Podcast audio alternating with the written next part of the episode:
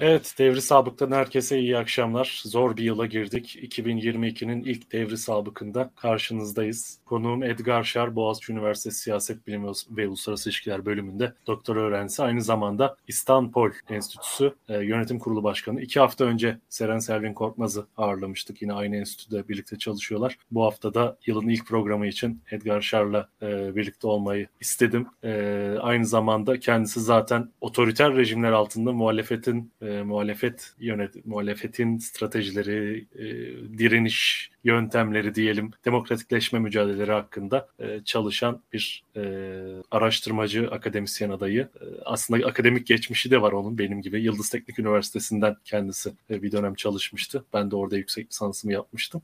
Hı hı. E, hoş geldin hocam. Çok böyle bir uzun bir tanıtım girizgah yaptım. E, ağzına sağlık. Teşekkür ederim. Hoş bulduk.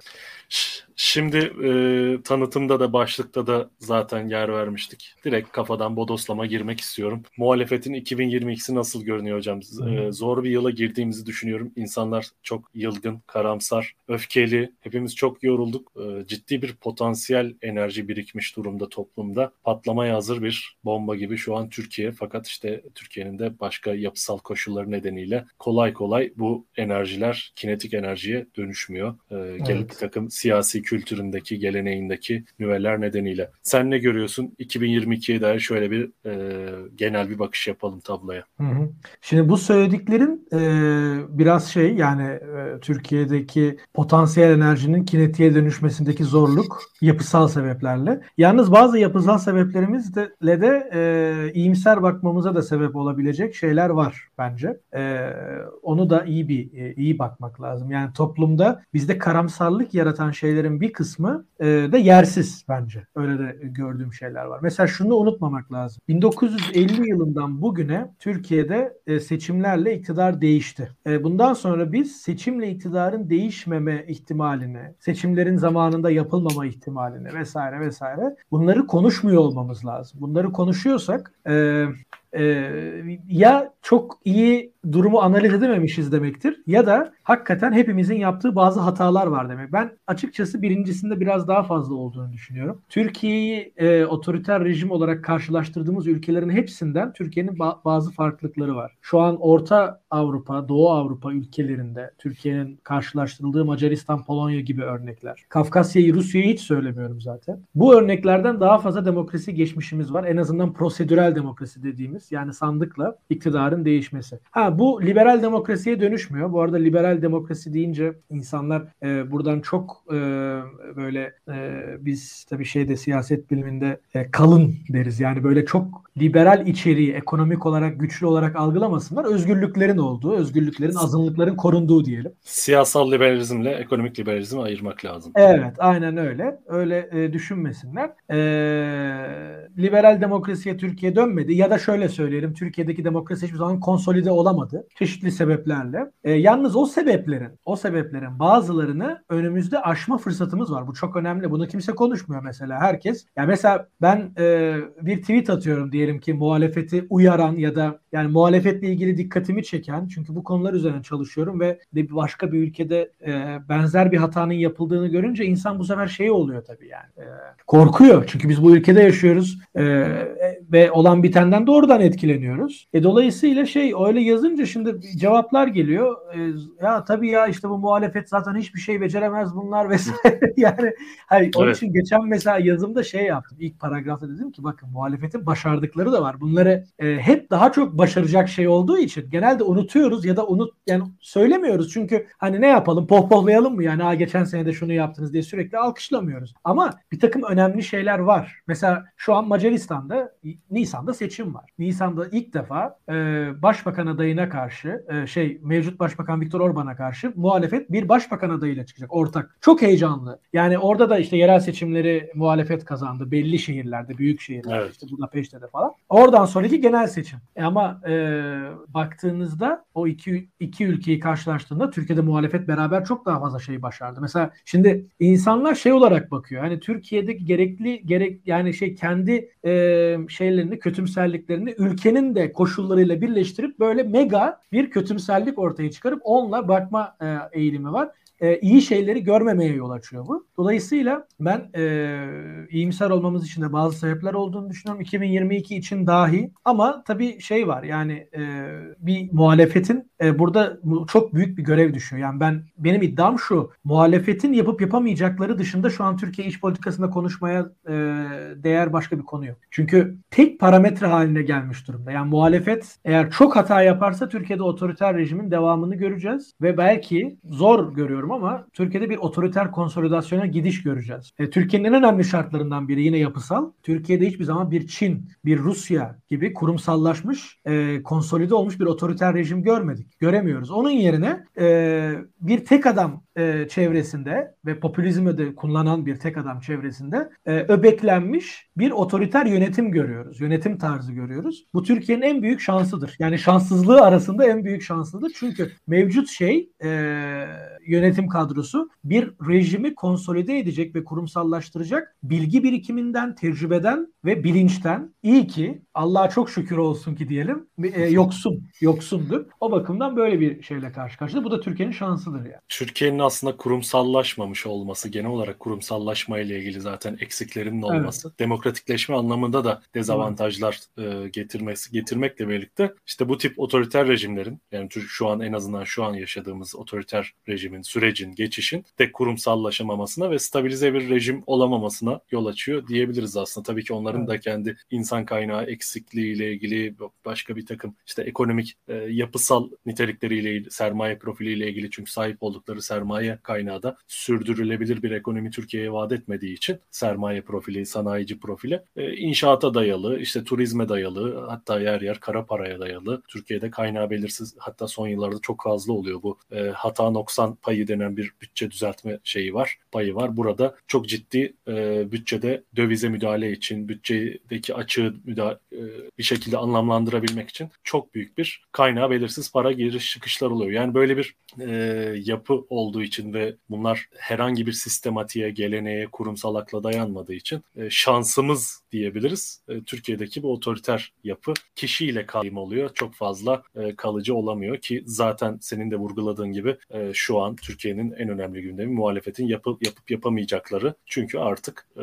bu rejimin içinden geçmekte olduğumuz bu sürecin Erdoğan'ın e, siyasi ömrüyle eşitlenmiş olduğunu görüyoruz. Onun siyasette var olabildiği sürece bu rejim var. Var olamadığı sürece bu rejim yok. Dolayısıyla artık e, insanlar da toplumda ciddi bir değişim beklentisine girdi. Ancak işte sorun burada e, bu değişimin gerçekleştirilip gerçekleştirilemeyeceğine ilişkin senin de vurguladığın gibi ciddi bir karamsarlık da var. E, özellikle muhalif kesimler içerisinde. Halbuki çeşitli kamuoyu araştırmaları takip edebildiğim kadarıyla artık değişim beklentisi %50'nin üzerine geçmiş durumda. Buna karşı e, işte bu son yaşadığımız özellikle 20 Aralık'taki plandan sonra bir algı operasyonu gerçekleştirildi. Ciddi bir işte bakın biz istediğimiz zaman dövizi düşürebiliyoruz gibi bir hava yaratıldı. E, bununla birlikte bunun da işte kendileri köpük diyorlar ya köpüğünü dağıttık dövizin diye. Aslında o operasyonun da köpüğü yavaş yavaş dağılmaya başladı. Tekrardan e, dövizde bir yükseliş gözlemliyoruz ki daha önemlisi dövizden daha önemli gösterge enflasyon ve fakirleşme. Evet. E, korkunç bir enflasyonla karşı karşıyayız. E, 2001'i geçmiş durumda şu an enflasyon e, düzeyi ve e, öyle görünüyor ki Şubat, Mart, Nisan'da da artmaya devam edecek. Bu tabloda e, aslında muhalefetin kendini daha fazla ortaya koyması için fırsatlar doğuyor. Fakat evet. bir takım eksikleri olduğu yönünde de eleştiriler var ki ben bunların bir kısmını paylaşıyorum. Sen bu konuda neler söyleyebilirsin? Şimdi toplumda e, muhalefete bakış artık muhalefette yüzünü çevirenlerin oranı Türkiye'de çoğunluk. Yani %50'nin üstünde yarıdan fazla. E, hatta yüzünü çevirenler dersek çok çok daha e, fazla. Nitelikli bir çoğunluk toplumun aslında yüzünü dönmüş durumda. Bunlardan salt çoğunluk en azından bir salt çoğunluk %55 civarı. E, yani güvendiğim e, kamuoyu araştırmalarına şöyle bir bak bakıp bir ortalama aldığımda görüyorum. Muhalefete e, oy vermeye de hazır. Hatta bu çok önemli bir şey. Bu çok bu mesela biraz önce bahsettim ya muhalefetin başardığı şeylerden biridir bu. Ha, yani işte diyorlar ya hani e, Erdoğan kaybetti ama henüz muhalefet kazanamadı. Evet doğru. Şimdi ben de onu e, başka bir cümleyle söyleyeceğim. Ama en azından muhalefetin kazanması için bir potansiyel oluştu. Yani muhalefete gel bunu al benden diye söyleyen bir şey var. Şimdi muhalefetin gelip bunu alması lazım. Bunu alması için nasıl alacak? Şu an onu tartış. Nasıl al? Yani %55'lik bir taban desteği potansiyeli ortaya çıktı en az. Bu 60'a da çıkabilir. Ee, ama o 60'ın yönelebileceği bir hükümet modeli lazım. Yani şöyle söyleyeyim. E, bir yani bir koşullar oluşmuş, bir takım şartlar olgunlaşmış. Sadece e, yapılması gereken yapılması lazım. Yapılması gereken ne? Soru bir. Yapılması gereken e, şeyle ilgili e, herkesin farklı bir fikri var. Burada çatışan bir takım doğrular var. Öyle bir sıkıntı var. E, ve bu e, olgunlaşan şartlar ister istemez muhalefeti yapması gereken şeylerin tersine aksiyon almaya da itebiliyor bazen. Böyle bir oksimoron bir durum var. Bunları Türkçe'ye çevirirsek şöyle söyleyeyim. Şimdi mesela ben ya bir siyaset bilimci olarak gözlemliyorum. Ben nereden bileceğim ne yapılması gerektiğini? Yani ben siyasi aslında bir siyasi stratejist değiliz. Ben bunu izleyenlere söyleyelim. Biz siyasi stratejist değiliz. Fakat biz ne yapıyoruz? Gözlemliyoruz. Gözlemliyoruz. Neyi gözlemliyoruz? Bir, Türkiye'nin bugüne kadar olanları gözlemliyoruz. Ha, bizde de böyle Almanya'daki gibi e, şimdi Almanya'da mesela Sosyal Demokrat Parti'nin son 5 yılda 5 tane liderini sayarım ben. Ve ben sayarım yani hani Türkiye'den bir gözlemci olarak. E şimdi Türkiye'de öyle değil. Türkiye'de lider devamlılığı falan da olduğu için ister istemez burada yapılan gözlemin bir anlamı var. Eee Erdoğan'la Kılıçdaroğlu mesela e, şu an 12. yılında birbiriyle bir şekilde karşı karşıya gelen iki lider. E ben şimdi 12 yıldır gözlem yapıyorum. Ben de 12 yıldır aşağı yukarı bu işlerin içindeyim. E o zaman o 12 yıllık gözlemin bir değeri var. E bunun haricinde bir de başka bize benzeyen ülkeler var. Bir de benzemeyen ülkeler var vesaire. Şimdi herkes kendi işine geleni dışarıda bir yerde bulur getirir. Ama önemli olan hangisi benziyor? Hangi yönüyle benziyor? Hele ki Türkiye'nin önünden giden. Çünkü Türkiye bu otoriter dalganın bu sefer Türkiye genelde global dalgaları takip eden ülke olmuştur. Bu otoriterleşme dalgası 21. yüzyılda popülist otoriterleşme dalgası diyebiliriz buna. Türkiye bunun öncüllerinden ilk defa. Türkiye'yi Türkiye'nin önünde belki bir ülke var. O da Venezuela. Çok enteresan bir şey. Sadece Venezuela'ya bakarak insanlar daha çok işte boşalmış market rafları, e, şeyler,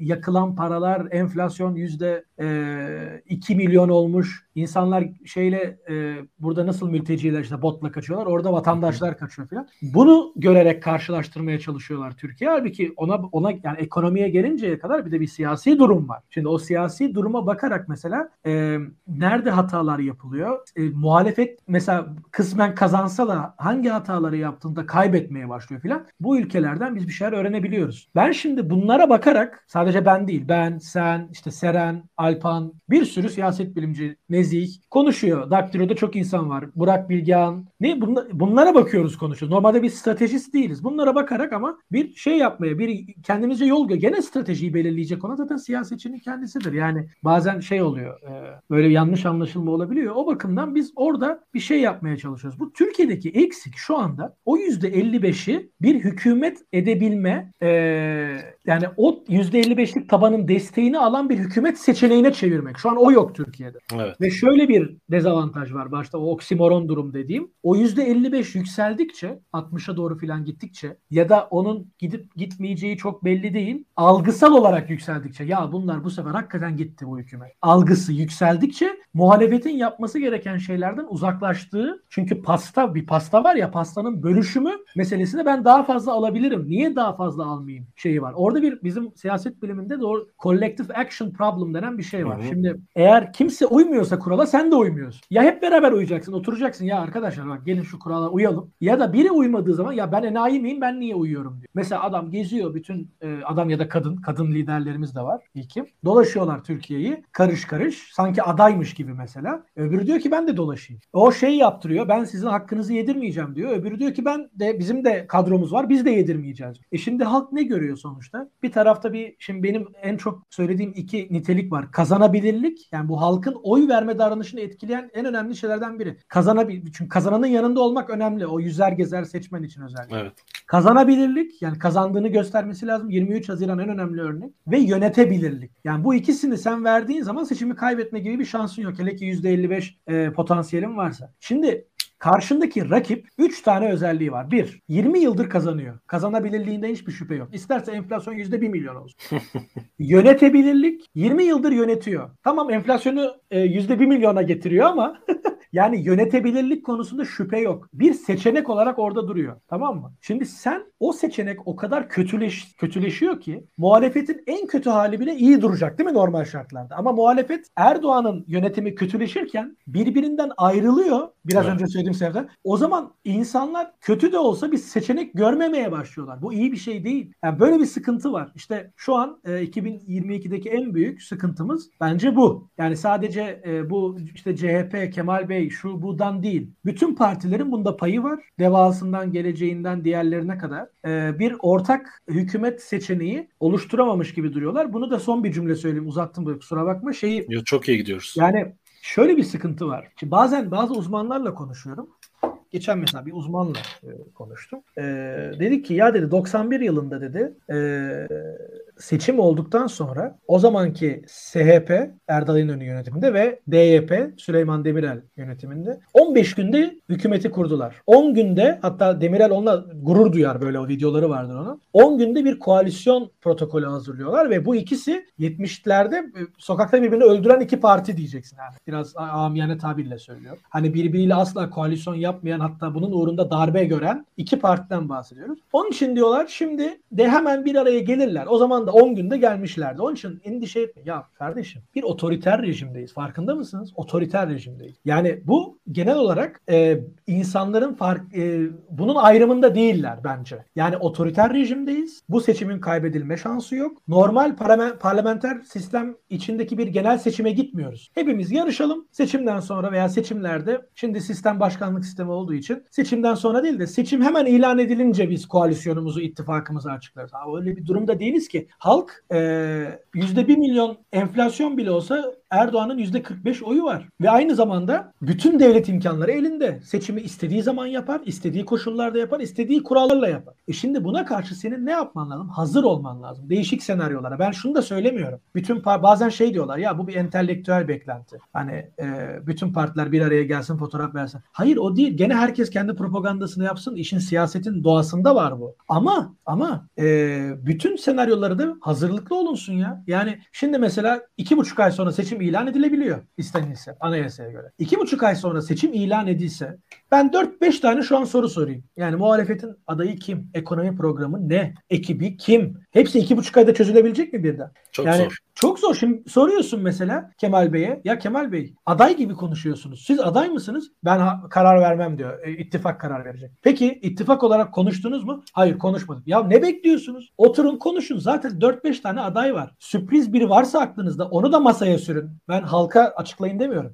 Masaya sürün bir konuşun. Çünkü ortak aday konusunda 3 aşağı 5 yukarı bir Mesela mütabakat oluştu. O zaman konuşun ya. Hani İmamoğlu mu olacak? Olursa ne olur? Ne zaman olursa İmamoğlu olmuş olur. İmamoğlu'nun dezavantajları ya da Yavaş'ın ya da Kılıçdaroğlu'nun. Yani bunlar açıkça artık konuşulmalı. Çünkü şey değiliz biz. 91 yılında değiliz ya da 2011'de değiliz. Seçim tarihi belli. O zamana kadar yavaş yavaş hazırlık yapacağız falan. Yani veya yerel seçim değil önümüzdeki. Yani o bakımdan e, bir yandan tamam partiler her her dakika yan yana durmasınlar. Hadi o çok entelektüel, çok şey e, lüks bir beklenti. Peki Peki e, propagandalarını yapsınlar. Peki ama ama yani e, seçimi kaybetmelerine yol açabilecek bir takım senaryoları da hazırlıklı olsa bunu bekleyelim değil mi? Yani bu evet, kadar da evet. şey değil yani. Yani bu özellikle e, benim gözlemlediğim şu.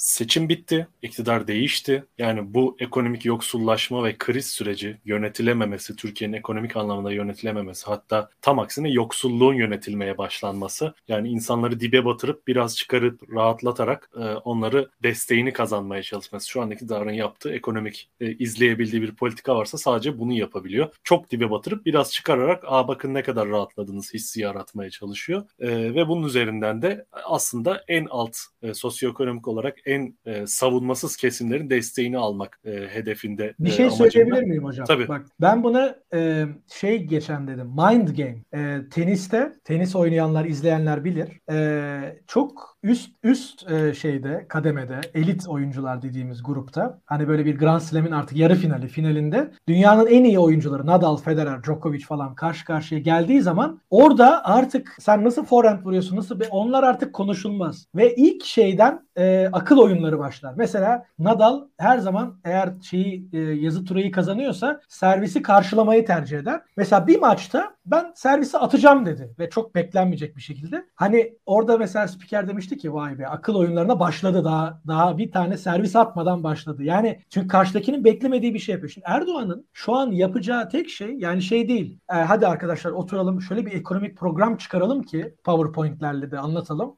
İşte iki yıl içinde enflasyonu yüz, e, tekrar bir basamağa düşüreceğiz. Asgari ücret ama yukarıda kalacak. Mesela öyle bir şey yok artık. Evet. E, taktiksel seviyeye çekti oyunu. Çok evet. taktiksel seviye ve çok günü kurtarmaya yönelik. Aynen zaten e, ileriyi görmüyor. Yani ben bir ayı gördüğünü düşünmüyorum. Ee, eğer görseydi o zaman mesela onun için şu analizlere de katılmıyorum. Erdoğan şimdi bu işi yaptı. İşte Ocak'ta da zam yapacak. E, Şubat'ta da bilmem ne yapacak. E, Nisan'da da seçim var. Mayıs'ta genelde böyle bir şey. Bu çok rasyonel bir şey. Ama onlarda o rasyonelite kayboldu. Bir de şey e, Nisan'a kadar bu yani alınan önlemlerin hiçbiri 2-3 ay dayanacak şeyler değil zaten. Evet. O bakımdan bence seçim ne zaman olacak bilemeyiz. Boşuna konuşmayalım bu yıl şu yıl bilmem ne. Ama şu seçime kadar her ay böyle bir şeyler göreceğiz. Evet. Demek ki muhalefetin taktiksel şeyini de geliştirmesi lazım. 20 Aralık'ta ne gördük? Vay ya birden indi. Ee, yani ben o sırada mesela bir yayındaydım. Yayında inanmadılar. Dolar 15'e indi diye alt yazı geçiyor.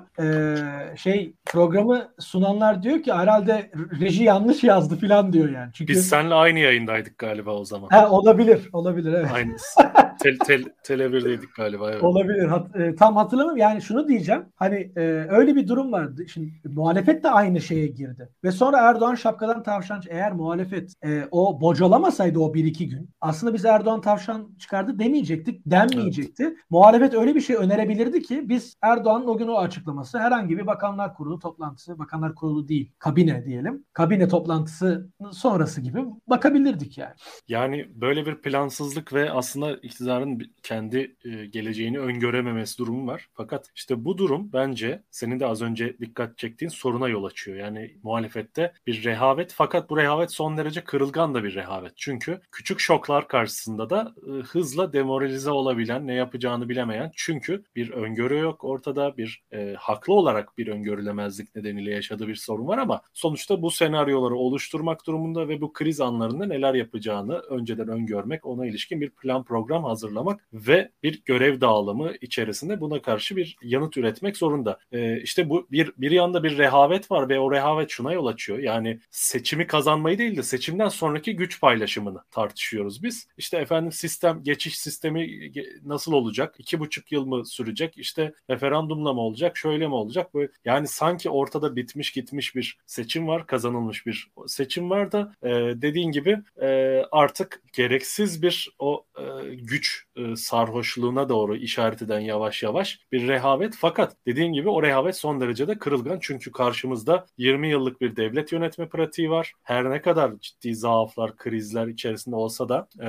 bütün medyayı, bütün e, bilgi kanallarını önemli ölçüde işte sosyal medya vesaire hariç oralara da müdahale etse de e, çok büyük paralar ak- akıtsa da orada istediği kadar etkili olamıyor. Ancak e, kendi seçmen kitlesi açısından, hedef kitlesi açısından bilgi kanallarını önemli ölçüde kontrol ediyor. İşte medyayı kontrol ediyor. Orada ciddi bir bilgi asimetrisi söz konusu. Yani sosyal medyada da çok konuşulduğunu görüyoruz. Yani siz burada bunları anlatıyorsunuz ama işte Anadolu'daki vatandaş veya Erdoğan'ın seçmeni bunları görmüyor, bunları bilmiyor gibi tepkilerle karşılaşıyoruz ki haklılık payı da var. Şimdi bu olgular ortadayken e, muhalefetin e, gereğinden fazla bir rehavete kapıldığını e, söylemek gerekiyor e, ve bir pro, henüz bir program çıkarabilmiş değiller. İşte birkaç gün önce bir televizyon programına birkaç e, bir kurma heyeti farklı partilerin İyi Parti'den, e, Deva Partisi'nden bir de CHP'den Fatih Ataylı'nın programına çıktılar. Orada bir evet. sistem tasarımından bahsettiler aslında. Yani nasıl bir hükümet kurulacak, o hükümeti kurmanın koşulları neler olacak, işte güven oyu vesaire sistemi. Buna ilişkin bir takım veriler paylaştılar, e, çalışmalarının sonuçlarını paylaştılar ama bunlar halkı ne kadar ilgilendiriyor şu an?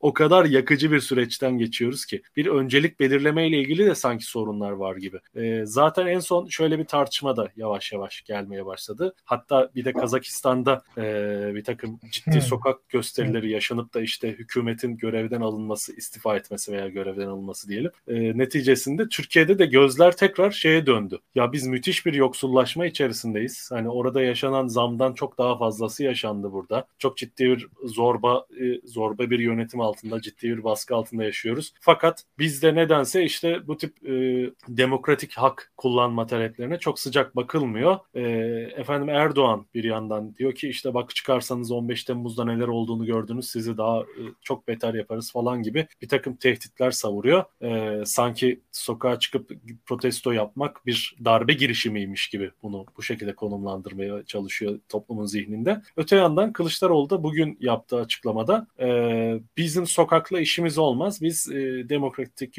yollardan e, bu süreci yürüteceğiz dedi. Sanki sokak demokratik bir yol değilmiş gibi. E, fakat ne, maalesef Türkiye'de böyle bir algı var. Yani seçim dışında siyasi ifade kanalları son derece tıkalı. Yani e, bir yandan da toplum buraya doğru sıkışıyor. Çok yakıcı ihtiyaçları, çok yakıcı öncelikleri var. Siyasetin e, sürtüş, sürtünme katsayısı artıyor, ısınıyor. E, bir daralma içerisindeyiz. Hep beraber iktidar bir kuşatma altında o sıkışıyor ve netice itibariyle e, bu tartışmaları yaşamaya başladık. Sen ne düşünüyorsun bu sokak meselesi? İşte e, örneğin işte Mersin'de bir takım Mersin'de bir miting başlatıldı. Erken seçim için yola çıkıyoruz dendi. Fakat birden kesildi sürecin devamı gelmedi. Gelmeli miydi sence? E, toplumun beklentileri çok farklı bir yöndeyken muhalefet gereğinden fazla sence rejim tartışmalarıyla uğraşmıyor mu? Yani gereğinden fazla uğraşmıyor bence. E, gereği yapılacak bir sürü şey yapılmadığı için biz ha, gereğinden fazlaymış gibi evet, görünüyor. Evet. evet, daha doğru Aslında o, o bir cümle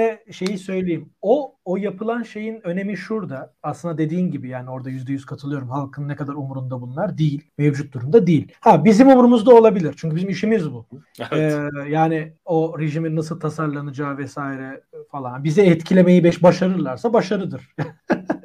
Ama şöyle hedef bir şey var. Hedef kitlesi bizsek tabii. Evet, hedef, hedef kitlesi bizsek. Ee, onun şöyle bir iyi tarafı var ki bu halk bu da halkı pek ilgilendirmez yani e, söyleyelim ama iyi iyi bir şey bu. O da Türkiye'de hiçbir zaman e, değişik toplumsal kesimlerinin elitleri bir araya gelip Türkiye'de sistemi dizayn etmemiştir. Sivil olarak. E, eğer bunu yapmayı başarırlarsa Türkiye demokrasinin konsolidasyonu için e, büyük engellerden bir tanesi kalkmış olur. Tarihsel engellerden biridir. Bunun için bunu çok önemli görüyorum. Ama yetmez.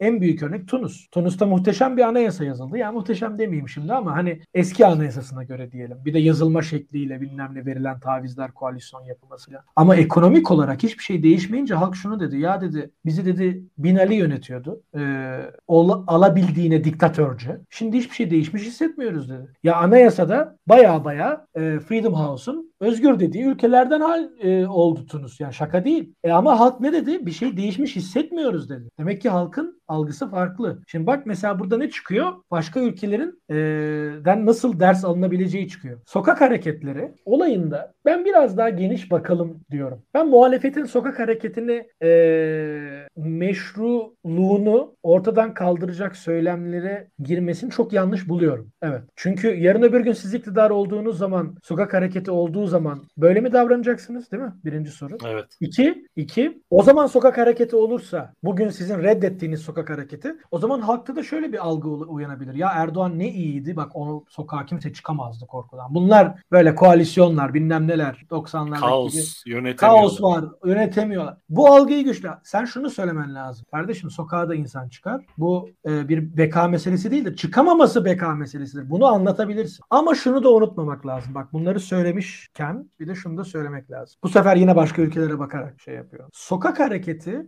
e, başlı başına demokrasi değildir. Bunu Kazakistan zaten e, örneği. Ya da Mısır'da da sokak hareketiyle bir diktatörü devirdiler. Demokrasi getirmedi o. E, dolayısıyla bir, bunu unutmamak lazım. Bir de şu var. Yani bu çok indirgemeci bir yaklaşım ama şimdi söyleyeceğim biraz daha toparlayacak diye umuyorum. Sokak hareketi aslında otoriter bizimki gibi popülist otoriter. Genelde bunlar rekabetçi ya da seçimli otoriter rejim olarak o gruba giriyorlar. E çünkü kurumsallaşmış bir kapalı rejim henüz oluşmamış oluyor. Türkiye'nin de yapısal koşulları bunu gerektiriyor. Avrupa ile falan bu kadar kapatamıyorlar. Petrolü falan da olmayınca. Hı hı. E, şimdi bu rejimlerde e, çok ciddi bir şey şey e, kutuplaşma var. Kutuplaştırma var. Yani iktidarın e, en büyük iktidarda kalma stratejisi kutuplaştırmadır ve bu sadece hani seküler, muhafazakar, Kürt, Türk kutuplaştırması değildir. Bu bütün sistemi kendi desteğini, e, kendi iktidarının devamını sağlayabilecek kadar halk kitlesini yanında tutmaya yarar. Yani o onu çünkü şöyle düşün. Sen kaç oy alman lazım? %50 artı 1. %10 da oy vermiyor diyelim. Türkiye seçmenlerinin e, %40'ının oyunu alman lazım. Yani %40'ının sana destek vermesi lazım seçimlerde e, iktidarın devamı için. Orada seçmen olmayanları filan da çıkarınca, aileleri de filan bölünce sen bir şekilde bu kitleyi, e, bu kitleyle iktidarını az çok hatta az az diyelim paylaşabildiğin sürece sistemin devamı gelir. Şu an gelmemesinin de bir sebebi bu. Çünkü belediyeleri kaybettikten sonra o e, pasta çok çok küçüldü. Birden küçüldü. Ekonomik krizle daha da küçüldü. Şimdi sen bu rejimde bu kutuplaştırma var. Karşı tarafın, muhalefetin mutlaka bir olması lazım. Yani bu zaten bu rejimlerde e, otoriter otokratikleşmenin durmasının ve iktidarın yenilmesinin ilk şartı muhalefetin birliğidir. Yani bu bütün ülkelerde böyle olmuştur e, muhalefetin birliğini bozabilecek birçok şeyden kaçınılmalıdır ve sokak hareketi genelde genelde muhalefetin birliğini bozan bir şey. Yani böyle bir yanı da var. Hani ben şey demiyorum. Kılıçdaroğlu çok doğru söyledi. Boş verin falan demiyorum. Ama daha geniş bakalım. Venezuela'dan bir örnek vereceğim. Şimdi 2015'te bu adamlar ve kadınlar e, kongreyi kazandılar. Yani 99'da iktidara gelen bir Chavez düşün 16 16 yıl sonra ilk defa muhalefet bir şey kazandı. Ha ara ara bir birkaç yerel seçim orada bir de şey e, eyalet sistemi var. Birkaç hmm. eyaletin yönetimini falan kazanmışlığı var. Ama kongreyi yani meclisi kazandı. 2015 yılında. Tabii Chavez ölmüştü Maduro baştaydı. Bunu nasıl başardı? Ee, büyük bir muhalefet ittifakı kuruldu. Ve muhalefet ittifakının kurulmasının 8. yılı. Yani kurulur kurulmaz da kazanmadı. Ee, bayağı bir üzerine çalışmak zorunda kaldı. 2015'te kazandılar. Muhalefet meclisin 3'te 2'sini süper çoğunluğunu aldı. Anayasayı bile değiştirebiliyordu. Ve dediler ki tamam Maduro bitti bitti. Artık Maduro'nun genel seçimi bir yıl sonra, bir buçuk yıl sonra. O bir buçuk yıla kadar biz onu azille görevden alırız. Bütün yasaları değiştiririz. Bütçesini çıkarmayız. Mecliste her şeyi yaparız. Süper çoğunluğumuz var. Maduro ne yaptı? Şimdi bizim Türkiye'nin şanslarından biri mecliste şeyin aynı gün olması. Aynı gün olmasının var. Dezavantajı da var ama avantajı da bu bence. Maduro ne yaptı? Bir defa bunların süper çoğunluğunu aldı. Süper çoğunluğunu nasıl aldı? Ya YSK senin elinde. 3-4 tane milletvekilinin şeyini aa orada düzensizlik var. Böyle iptal ettirirsin mazbatalarını süper çoğunluğunu kaybeder. E, Lübnan'da bunu Hizbullah e, meclisin çoğunluğunu ele almak için birkaç milletvekilini öldürerek yaptı. Şimdi rejimler arasında böyle bir fark var. Şimdi o bizde mesela YSK üzerinden Erdoğan bunu yapabilir mi? Çok rahat yapar. Yapıldı çünkü yani şey e, spekülasyon yapmıyor. Ondan sonra e, bunu yaptılar. Şimdi muhalefetin o böyle bir olan yapısı birden bozuldu. Çünkü birileri dedi ki ya görüyorsunuz işte bu e, otoriter rejimle oturup konuşulmaz. Bunu biz sokakta yıkacağız diyen bir grupla ya arkadaşlar meclisin çoğunluğunu almışız oturalım konuşalım falan diyen bir grup birinden biri doğrudur demiyorum ama ben durumu anlatmaya çalışıyorum. Kavga etmeye başladı. O birinci grup sokağa çıkalım diyenler şunu demişti. Ya biz meclisi yüzde 60'la kazandıysak Maduro zaten bugün seçim olsa gidici gider diye düşünüyorlar. Halbuki öyle değil. Bugün bugün meclisteki bir AKP milletvekiliyle sen Erdoğan'ı bir mi tutuyorsun? Erdoğan hala %45-50 bandında oy alabilecekken sadece AKP seçime girse %23 oy alıyor e, kararsızlar ki normalde hiçbir kararsız bile AKP'ye gitmeyebilir. Yani dolayı Erdoğan orada onu tutuyor yani onu demek istiyorum. Dolayısıyla aynı şey orada da var. E,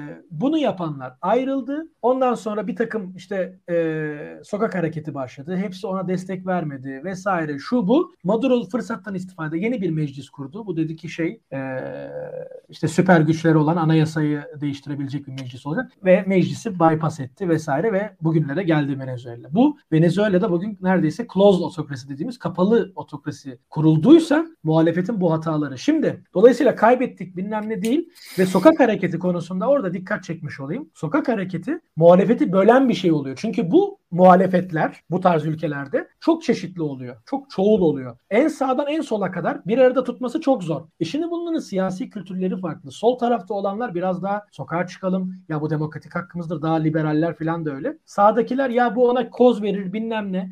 Yani Erdoğan e, şu an Erdoğan'ın başlattığı bir tartışma bu dikkat edersin bu sokak tartışması. Ben muhalefetin bunu Erdoğan'ın tartıştığı eksende tartışmasını doğru bulmuyorum. Erdoğan'ın tartıştığı ekseni çevir çevirdiğimiz oranda biz bazı konuları düzgün tartışabiliriz. E, o bakımdan burada Kılıçdaroğlu'nun açıklama tarzı da bence doğru değil ama e, bizim de hemen Kılıçdaroğlu'na bunun üzerinden saldırmamız da çok doğru değil. Çünkü bu tam Erdoğan'ın istediği şey aslında. Ha ağzımızın tadı bozulmasın bu konuyu konuşmayalım mı çözüm? Hayır değil. Ama hani e, daha geniş bakmak en azından. Ben her şeyin anahtarını söyleyemem ama hani böyle şeyler de var yani.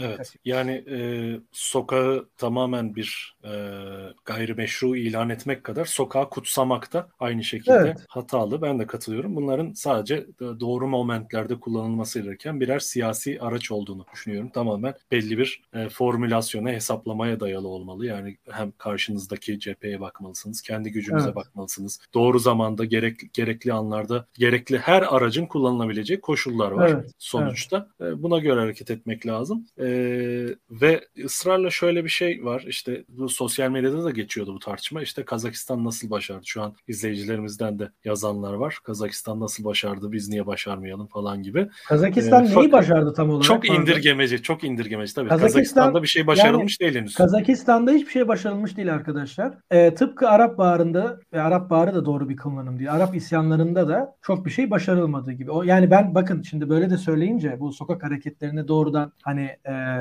şey e, karşımıza almış gibi olmayalım ama şunu söylemek istiyorum. Mesela örnek vereyim. E, LGBT e, onur yürüyüşünde mesela sokağa çıkıldığı zaman ya da 8 Mart'ta kadınlar sokağa çıktığı zaman e, gayet barışçıl eylemlerini yapıyorlar ve oraya hakikaten katılım e, etkileyici bir katılım oluyor. Belki beklenmedik bir katılım oluyor. Şimdi bunlar belli günlerde yapılan olaylar. E, bunu herkes biliyor. Mesela kimse bu 8 Mart'taki yürüyüşten ötürü ben e, muhalefete oy vermeyi düşünüyordum ama 8 Mart'taki yürüyüşten ötürü vermeyeceğim demez dememişti. Ama siz Erdoğan'ın kışkırtabileceği aa işte bu muhalefet sokağa döküldü iktidarı değiştirmek için gibi. Çünkü bakın hani nasıl ki seçimlerle bunlar oynayabiliyorsa bu tarz şeylerle de oynayabiliyor. Bu da ona kazandırabilir. Benim burada söylediğim Erdoğan'ın açtığı cepheye e, oyuna tamam kardeşim hodri meydan deyip girmemek lazım. Çünkü o hileli bir oyundur her zaman. Evet. Siz yine kendi ilkenizi koruyarak girersiniz. Bugün Kazakistan'ı yaptıysa biz de yaparız demek Erdoğan'ın istediği bir eksendir. Yani şunu da unutmamak lazım. Bakın Türkiye çok kutuplaşmış bir toplum ve kutuplaşmış toplumdan kazanan iktidar oluyor. Çünkü o öyle bir kutuplaştırma yaratıyor ki hani mevcut kutuplaşmalar var zaten işte Türk, Kürt, muhafazakar, seküler, e, Alevi, Sünni vesaire birkaç tane. Bunların hepsi Türkiye'nin kuruluşundan gelen formatif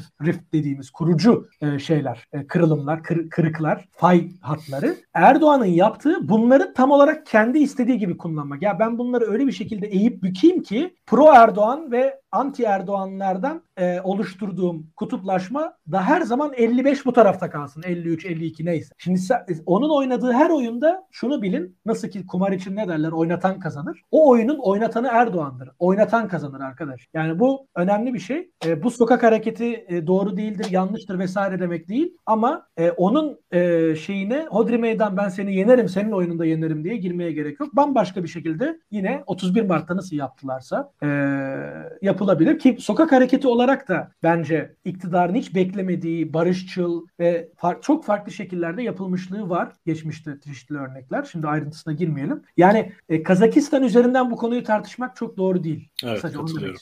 Yani doğru bir karşılaştırma nesnesi değil Türkiye açısından ki kaldı ki şu an bu süreç yaşanıyor. Orada ne olduğu belli değil ve Kazakistan çok farklı yani buradan göründüğü kadar basit mekanizmalar değil. Orada e, farklı bir hükümet sistemi var, farklı gelenekleri var, farklı bir siyasi kültür var vesaire. Onu bir kenara bırakalım ama e, şu örneğin bir izleyicimiz sormuş. Bunu bence e, bu önemli bir mesele. İşte 2017'de e, göz göre mühürsüz oylarla seçim çalındı. Yarınki e, bir seçimde benzer bir şeyin yaşanmayacağını garantisi ne? Bu durumda ne yapacağız? Şimdi bu durumda yapılması gerek en azından bunun için yapılması gereken şey şu. Ben de Edgar sana başka bir şekilde sormuş olayım bunu. E, şimdi bürokrasinin ikna edilmesi gerekiyor. Elitlerin ikna edilmesi gerekiyor ki bu tip gayrimeşru yollara e, sapılmasın, e, değişim beklentisi yükseltilsin. Elitler içerisinde tamam AKP evet ciddi bir kadrolaşma sağladı bürokrasi içerisinde, yargıda, orduda, emniyette belli e, bir e, oradan teşkilatlar üzerinden insanlar yerleştirdi. Fakat unutmamak lazım milyonlarca insan buralarda e, görev yapıyor ve bunların tamamı birer e, parti militanı değil. E, dolayısıyla kaygan bir zemin var orada ve e, bu tip gayrimeşru yollara sapılmasını engellemenin yollarından biri güçlü olduğunuzu göstermektir. Yani kimin sopasını tutacak. Devlet bir sopa tutma aygıtıdır. Birinin sopasını tutar ve o sopayı kimin sözüyle sallayacak? Yani tamam bürokrasi bu silahı e,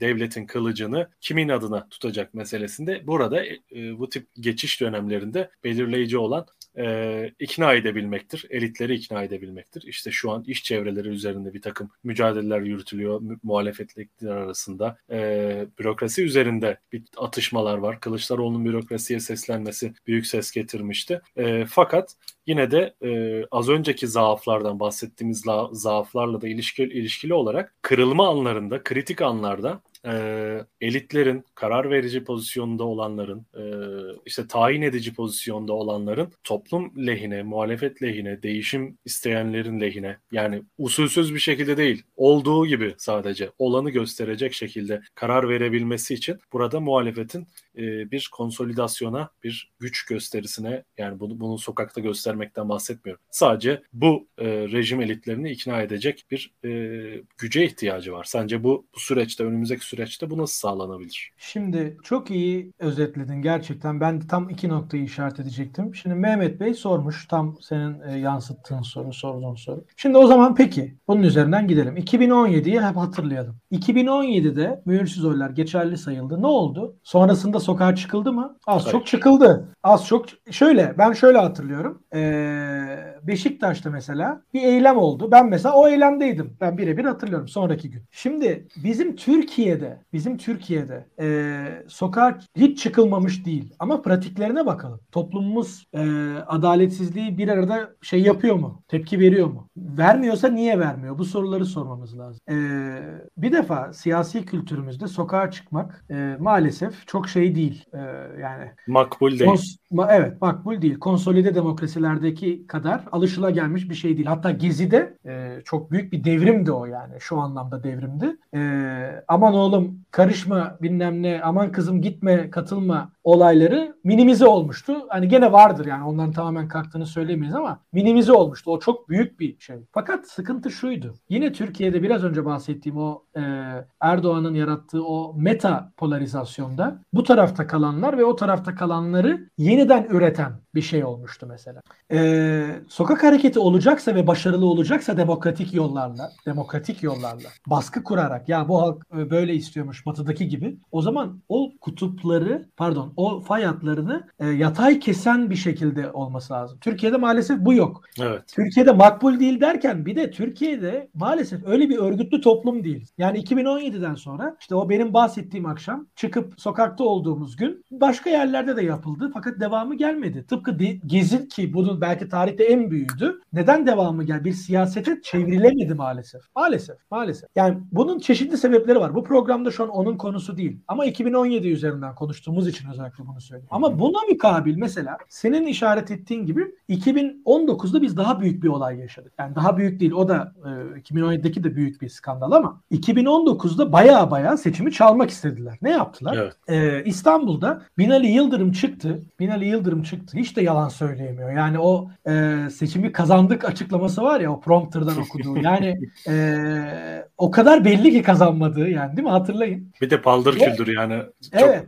zaman kaybetmeden şu açıklamayı yapalım telaşıyla. Evet. Bir de Yapılmış bir tabii şeydi. şimdi oradaki sıkıntı şu. Asla böyle bir şey beklemiyorlardı. Onun için o bütün e, billboardlar teşekkürler İstanbul yazısıyla dona- donatılmıştı. Çünkü kesinlikle yeni kazanacaktı. Ha Ankara'yı galiba anlamışlardı. Hele ki o Mansur Yavaş'a son attıkları iftirada bir işe yaramadığını gördükten sonra herhalde umudu kesmişlerdi. Ama İstanbul'dan umutluydular. Ve baktılar ki gidişat böyle. Çok hızlı ve amatör böyle bir olay şey oldu. Şimdi orada e, hatırlayın. Orada kritik nokta neydi arkadaşlar? Orada kritik nokta tabii ki Ekrem İmamoğlu'nun sabaha kadar hakkımı yedirmem demesi İstanbul Büyükşehir Belediyesi e, pardon İstanbul İl Örgütü CHP'nin bütün e, sandıkların başında şeyleri alması aynı zamanda sabaha karşı sabaha karşı YSK Başkanı Yüksek Seçim Kurulu'na girerken gazeteciler sordu ya ne oldu bu İstanbul? Yani bize söyle zorladılar onu orada ve bu o e, bütün geceden sonra YSK Başkanı şu anda Ekrem İmamoğlu önde diye açıklama yapmak zorunda kaldı. İşte senin Evet. bahsettiğin biraz önce o elitlerin karar verici pozisyonda olanların ikna edilmesi lazım bu. Bakın Mecbur bırakılması lazım. En azından Mecbur bırakılması, evet. Şimdi bu çok te- temel bir şey. Ha bu Ekrem İmamoğlu'nun karizmasıyla mı ilgili? Hayır. Ya 23 Birçok Haziran'dan önce birçok faktör var ve sokak hareketi kadar da organize ve halkın da birebir katıldığı bir şey. Yani elit seviyesinde değil sadece. O İstanbul gönüllüleri olayı vardı ya ben hayatımda bir seçim kampanyasında görev alacağını tahmin etmeyeceğim insanları tişört giyip Evet. ve İstiklal Caddesi'nde şey dağıtırken gördüm ya. Yani ve anlat ikna ediyor. Bakın anlatıyorlardı. Neden İmamoğlu'na CHP'yi boş verin bir kenara diyordu. Neden İmam yani o çok mü- müthiş bir vakaydı. Şimdi bunu Türkiye'ye yaymak kolay değil. Bir defa Türkiye'de bırak iknayı bilmem neyi. Türkiye'de o kadar sandığa İstanbul kadar korumak bile kolay değil. Muhalefet. Evet. İşte orada bizim muhalefete eleştirilere geliyoruz gene işte. Hani ne hazırlık yaptınız bunun için vesaire. Ama ben e,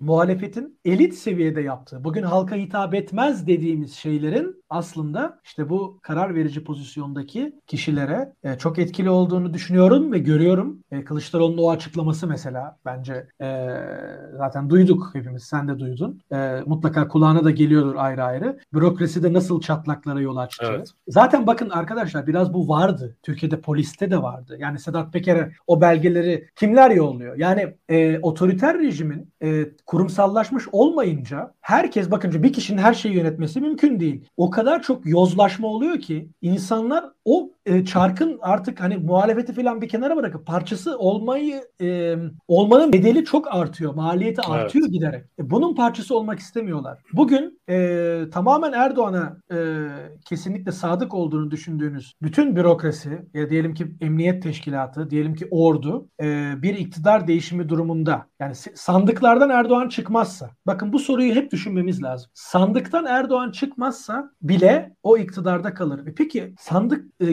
gerekmeden iktidarda kalınacaksa yani bugün bugüne kadar Türkiye'de mesela Niye İsmet seçim İnönü ha İsmet İnönü mesela e, hani enayi miydi ya ya da hadi hadi çok eski olay. Yani bugüne kadar Erdoğan niye seçim yaptı ki? Ya da şunu düşünün bırakın Erdoğan'ı. Eğer seçim olmadan iktidarda kalınacaksa Erdoğan'a ne gerek var? Berat Albayrak bile yapar. Evet. Yani eğer olay polis şeyine hakimiyetse maaşını veriyorsun. Para basıp ver. Kenan Evren yani Ya, e, kendi yani se- e, seçimli sisteme terk ettiği gibi kendi adayını da seçtiremedi yani. Tabii. Böyle bir Yani ya bak şöyle bir şey var. Sen e, önemli olan silahlı gücü tutmak kardeşim. Silahlı güç kimdeyse iktidarda olan odur diyorsun ya. Diyorlar ya. Tamam. Peki ya polise, askere toplasan 2 milyon mu, 3 milyon mu? Ya para bas ver, para bas, maaş ver. Her ayda %50 zam yap çünkü enflasyon patlayacak falan. Onlar seni korur abi. Korur. Ama bu iktidarda kalmaya yetse bakın in- inanın dünyada bu kadar ülke olmazdı. Bu kadar yani siyaset bilimine falan da gerek kalmazdı. Biraz daha bu işler kompleks işler. Hani e, kahvede büyük oyunu görüp çözebileceğimiz kadar basit olsa biz de zaten bu kadar hesap yapmıyoruz. O bakımdan e, olay biraz daha karışık. E, bu yönlerle de bakmak lazım. Ben biraz önce o sokak hareketine karşı e, birkaç argüman ileri sürerken de aslında buraya dikkat çekmeye çalıştım. Yani daha karmaşık bir durum var e, ortada. O karmaşıklığı sadece göz önünde bulunduralım diyor. e, iktidarın iki ayağı var. Birisi zor, birisi rıza. Yani Evet. e, ki zor e, yani sürdürülebilir olan rızadır. Rıza olmadan zorun tek başına hiçbir anlamı olmuyor. Özellikle günümüzde yani artık e, kılıcı kuşananın e, boyları yönettiği e, kabile reisi olduğu bir çağda olmadığımıza göre çok fazla, çok sayamayacağımız kadar fazla faktör var. Dolayısıyla rıza üretmenin zorunluluğu e, en otoriter yani bizim gibi en azından henüz içe kapanamamış rejimlerde e, bu tip e, meşruiyet kaynaklarına sürekli başvurma zorunluluğu getiriyor. Hatta Evet. Erdoğan gibi e, rejimini konsolide edememiş, e, kurumsallaştıramamış, merkezileştirem bürokrasisini merkezileştirememiş bir e, liderin çok daha sık e, seçime başvurmasını zorunlu kılıyor. Hatta ben öyle düşünüyorum ki eminim sen de katılacaksındır. Ekonomik koşulları yaratabilse yarın seçime gider Erdoğan Tabii. derhal Tabii. kendini çünkü seçim ciddi bir aynı zamanda bir e, ekonomik de yatırımdır. Bir kredi açılır. Seçimi kazanın önünde kredi açılır. Bakın Tabii onu Benim istiyor evet. Yani, Yani yeniden başlamak ister. Yani. benimle bir süre daha çalışmak zorundasınız. O yüzden e, Evet. oturun masaya yeni sözleşmeler yapalım deme şeyi doğar Tabii. önünde. Böyle bir Tabii. meşruiyet doğar. Bunu yapabiliyor olsa şu an yapar. O yüzden e, efendim seçimi iptal etti. Asla bir şey yapmayacak. Türkiye e, henüz en azından e, ben kolay kolay kolay da olacağını düşünmüyorum. İçe kapalı bir e, otoriter rejim değil. Bunu, Değil, bunu yani bunu- yapabilmesi için bu da- gerekli koşullara da sahip değil. Aynen Erdoğan'ın kara kaşına kara gözüne bizi çok sevdiği için e, rejimi o hale çevirememiş değil. Buna bu, bu kaynağı yok. Bu kaynağı yok. İyi ki de yok. Bereket ki yok. Şimdi mesela Kemal Bey demiş ki pardon Caner Bey hiç kimse kendini kandırmasın bu iktidar seçimle falan asla gitmez. Peki şimdi bu ifadeyi alıp e, ögelerine ayıralım ve analiz edelim. Şimdi iktidar seçimle gitme planı yapmıyor arkadaş. Evet. Yani neden biliyor musunuz? Seçim yapmayacağından değil. İktidar ve Erdoğan emin olun seçimi kaybedeceğine inanmıyor. Yani bu çünkü böyle bir şeydir. İstanbul bunun bak örneği. Ve o zaman daha böyle bir ekonomik kriz falan da bu kadar seviyede değil. Yine o gün başlamıştı. 2018 Ağustos'ta ama yine de hani işte o e, tanzim şeyleri, e, satış noktaları, kuyruklar Evet. falan olmuştu ama yani bu derece değildi. Enflasyon bu derece değildi falan. Şimdi iktidar seçimde seçimle gitme planı yok. İktidarın bir gitme planı yok ve iktidarın bir e, yani ha, kaybettiğini ne henüz ikna olmuş değil. Şimdi bu durumda yapılması gereken ne biliyor musunuz? İktidar seçim yapmak zorundadır. O biraz önce açıkladığımız bir sürü şey bu anlama geliyor. Burada muhalefetin işte yapması gereken tıpkı 31 Mart'ta olduğu gibi 31 Mart gecesi bu iktidar e, İstanbul Büyükşehir Belediyesi'nin o Saraçhane'deki binasını terk edebileceklerine hiç inanmıyordu. Yani çok e, gafil avlandılar yani. Çok Evet. gafil avlandılar. Şimdi ama muhalefet o Venezuela'daki hatayı yapmadı. Vay ya ya işte yandık bittiniz tamam bir dahaki genel seçimlerde bizim zaten filan. Değil. Yavaş yavaş sakin sakin bütün gece sabaha kadar e, YSK başkanını ondan sonra onu bak şeyi e, o kadar geç mazbatayı aldı. İlk mazbatayı iptal etmek zorunda kaldılar. Halbuki vermeyebilirlerdi. Daha önce iptal edilirdi. Onu yapamadılar. Şimdi değiştiriyorlar. İl seçim çünkü il seçim kurulu o işi yaptı. Mazbatayı verdi. Şimdi il seçim kurulu artık bizim istediğimiz hakimlerden oluşsun mealinde bir yasa getirdiler. Ee, böyle bir planları var. Şimdi orada yavaş yavaş o şey mazbata verildi. Maçlarda bile mazbatayı ver, mazbatayı ver diye bağırıldı. Bakın to- toplumsal kısmı da var işin. Hiç şeye gitmeden e, barışçıl yöntemlere devam ederek ama orada çok ciddi bir sinerji Sokak yakalandı. dediğimiz orası zaten. Sokak Evet. dediğimiz sadece yollara barikat kurup e, işte belli işte Tabii. güvenlik güçleriyle şunla buna çatışmaktan ibaret değil sokak dediğimiz şey. Oradaki e, kamuoyunu aslında e, zihinlere hükmedebilen bir kamuoyu yaratabilmek, e, sandıkları tutabilmek, e, se- çuvalların başında durabilmek. Bu da aslında bir e, sadece sokak dediği e, özetleyebileceğimiz, bu kavram altına toplayabileceğimiz mücadele yöntemlerinin Şimdi e, varyasyonları bunlar. Aynen öyle. Şimdi o akşam hani dedik ya çok hızlı yani iyi planlanmamış çünkü faka bastılar yani şey değildi beklemiyorlardı. Çok amatörce bir plan yaptılar. Tutmadı. Sonra yeniden sayım yeniden sayım azalıyor fark vesaire. Tutmadı. Sonra mazbatayı verdiler. Sonra İstanbul Büyükşehir Belediyesi'ne bir sürü son 3 günde atama yaptılar o mazbatayı verene kadar. Bir sürü şey yaptılar. Ondan sonra artık eee, bir sakin oturdular. O Ali İhsan Yavuz vardı ya her gün çıkıyordu işte hiçbir şey olmasa böyle bir şey oldu falan. Hani o işi o saçmalıktan çıkarıp oturup biz ne yapacağız dediler. Ve uzun uzun düşünüp buldukları şey seçimi iptal etmek. Çünkü bir dahakini kazanabileceklerine eminlerdi. Analiz ettiler ve dediler ki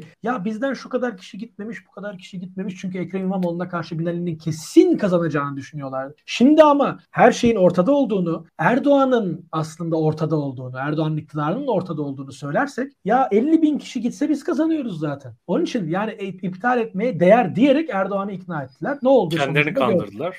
Şimdi e, demek ki otoriter rejimin kafası nasıl çalışıyor? Bak bu seçimi ben kazanırım. Ha velev ki kazanamadım bir yol kazası oldu. Bir yol buluruz. Onu o bir zaman yol düşünürüz. buluruz. O zaman düşünürüz. Ha, biraz daha hani iyi düşünen ya o akşam bak YSK bizde şu bizde şunu yaparız. Ama muhalefet her zaman yaratıcılığıyla öne geçebiliyor. Oturup düşündüklerinde bile ya işte 31 Mart çok iyi örnek. O bakımdan e, iktidar seçimle gitmeyi planlamıyor. Ama muhalefet onu seçimle öyle bir götürür ki iktidar bile ulan vallahi gittim ha diye bakar. E, İstanbul öyle oldu. Yani bizim böyle bakmamız lazım. Yani şimdi mesela Caner Bey e, ha- hayatta gitmez diyordu. E, Ya biz de şunu demiyoruz zaten. Erdoğan şöyle düşünmüyor yani. Ya seçimler olsa e, benim için en önemli şey sonuç çıksın yapsın. Kaybettiğim anda boşaltırım burayı. Çünkü benim için en önemli şey o. Ha, öyle bir şey düşünmüyor tabii ki. Gitmemek için elinden geleni yapacak. Ama bu ülkede seçimle iktidar değişebilecek bir ülkedeyiz biz. Yani bunu boşuna tersini söyleyip e, faydasız saçma işlere girmeye gerek yok. Yeter ki muhalefet bunu realize edebilecek şeyi yapsın. E, yapamazsa işte Venezuela'da da, da kazandılar yine de kaybettiler. Yani kazanmak bile yetmiyor bir kere. Onu devam ettirebilmek lazım. Onun için zaten baştan beri konuş. Çok sık karşılaştığım bir argüman var. Onu da ekrana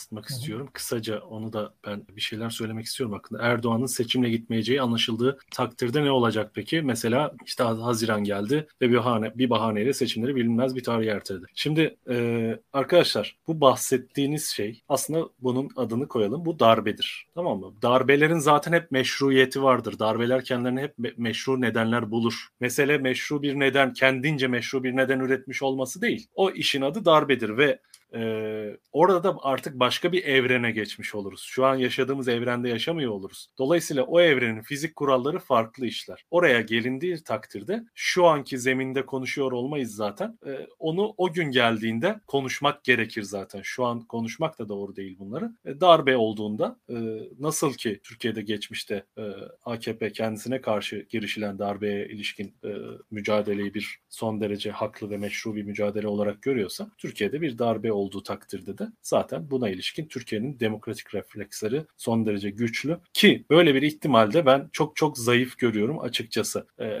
ekonomik olarak zaten biz tıkanmış bir noktadayız. Öyle bir şey girişildiği takdirde Türkiye çok daha fazla büyük bir e, derin bir krizle karşı karşıya kalır. Bu tip şeyleri sürekli dillendirip de kendimizi seçeneksizliğe e, ben mahkum evet. etmek olarak görüyorum bunu. Bunları sürekli dillendirip de e, etrafımızda da böyle bir karamsarlık ve e, inançsızlık yaratmayı doğru bulmuyorum açıkçası. Ki dediğim gibi sen de anlatıyorsun deminden beri Edgar. 2019 deneyimi ortada. İyi Parti'nin kuruluşu ve İyi Parti'nin seçime sokulması, iktidarın tüm çabalarına rağmen, oyunlarına rağmen bir şekilde yaratıcılığını konuşturup İyi evet. Parti'nin seçime sokulması meselesi ortada. Ee, bugün HDP'nin kapatılma tehlikesi karşı karşıya olmasına karşın, HDP'nin belediyeleri elinden alınmış olmasına karşın, HDP'nin Millet İttifakı ile e, karşılıklı olarak olgun bir tavırla, olgun bir diyaloğa girebiliyor, girebiliyor olması, bir olgusu ortada, yerel seçimler deneyimleri ortada. Dolayısıyla e, böyle kendimizi sanki seçeneksizmiş gibi bir e, kapanın içerisine, psikolojik bir kapanın içerisine hapsetmeyi doğru bulmuyorum diye düşünüyorum. Yavaş yavaş sürenin sonuna da geliyoruz hocam. Aslında daha konuşacağımız şey de var eminim ama sen de istersen Aynen. yavaş yavaş son söylemek istediklerini toparlama, toparlayalım söyle. Yavaş evet. yavaş kapatalım istiyorum. Bu senin söyle, son söylediğin bir ek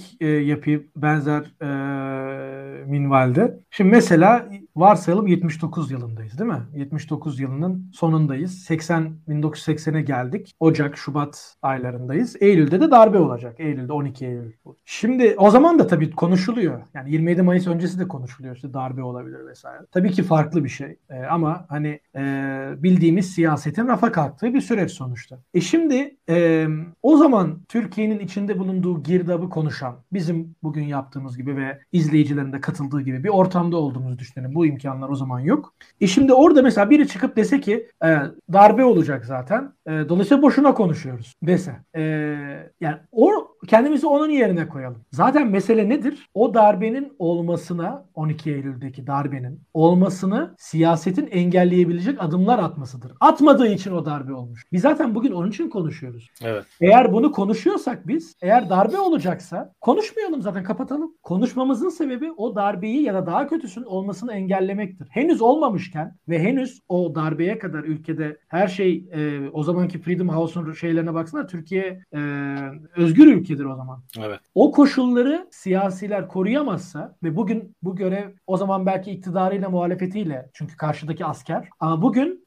e, otoriter rejim e, sivil otoriter rejim iktidarın elinde e, sivil iktidarda o zaman bugün de muhalefetin bütün aktörleri ne bu sorumluluk var. Biz onun için bu yayını yapıyoruz ve diyoruz ki işte muhalefet 2022'de ne yapacak vesaire. Niye? Daha kötüye gitmesin diye. Yani muhalefet burada parametre olmuştur. Artık belirleyici e, faktör muhalefetin yap, yaptıkları ve yapmadıkları olacak. Onun için burada bize işte iktidar değişmez, şu olmaz, bu olmaz diyenler bu enerjilerini muhalefete kanalize ederlerse her açıdan o zaman e, 12 Eylül'de ki darbe olmamış olur ve e, bir şeyin bir, bir girdaba girmemiş oluruz. Yani böyle düşünmek zorundayız biz. Eğer o kesin olacaksa onu given kabul edeceksek o zaman zaten konuşmayalım. Niye konuşuyoruz? Kapatalım dükkanı gidelim ha, o zaman. Kapatalım ya. dükkanı gidelim. Yani o zaman siz de niye izliyorsunuz arkadaşlar o programı? Bir şekilde yurt dışına kaçmanın falan yolunu arayın. Aynen yani. öyle. Aynen öyle. Yani hatta buraya yorum yazmaya bile gerek yok ha, o durumda. Yani buraya yorum bizli tartışacaksanız e, ya biz ya çok salağız. Kusura bakma hani bu ifadeyi kullanıyorum. Kendi kendimize şey yapıyoruz. Ha yok biz anlamlı bir şeyler tartışıyorsak o zaman şeyi gelin o enerjiyi oraya şey yapmayalım. Şeyi tartışalım. O o kötü olaylar nasıl olmaz? Çünkü kimse bugün şunu diyemez. Aa 2023'te şu asla olmaz. Ya her şey olabilir. Önemli olan onu oldurmayacak siyaseti inşa edebilmektir. Onun için muhalefeti biz zaten konuştuk. Yani bu kadar kendimizi pasif edilgen bir konuma itmeden e,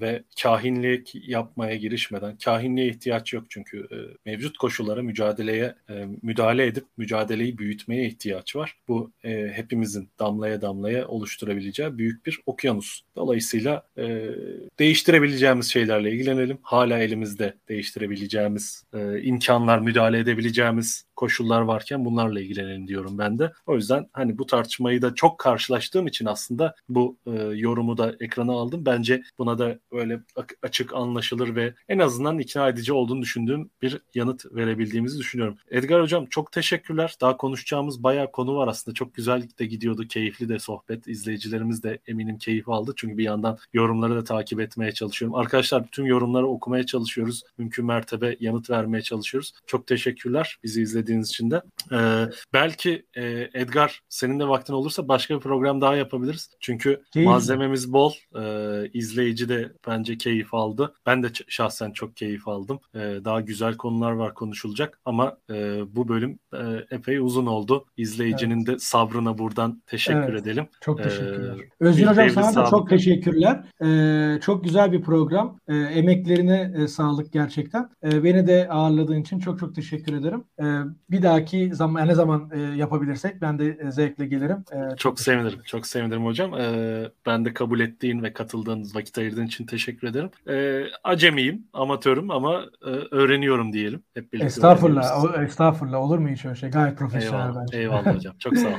Bizi izlediğiniz için teşekkür ederiz arkadaşlar. Ee, bir sonraki devri sabıkta ve e, umarım yine başka bir Edgar'la yapacağımız programda da görüşmek üzere diyelim. Kendinize iyi bakın. İyi akşamlar. Thank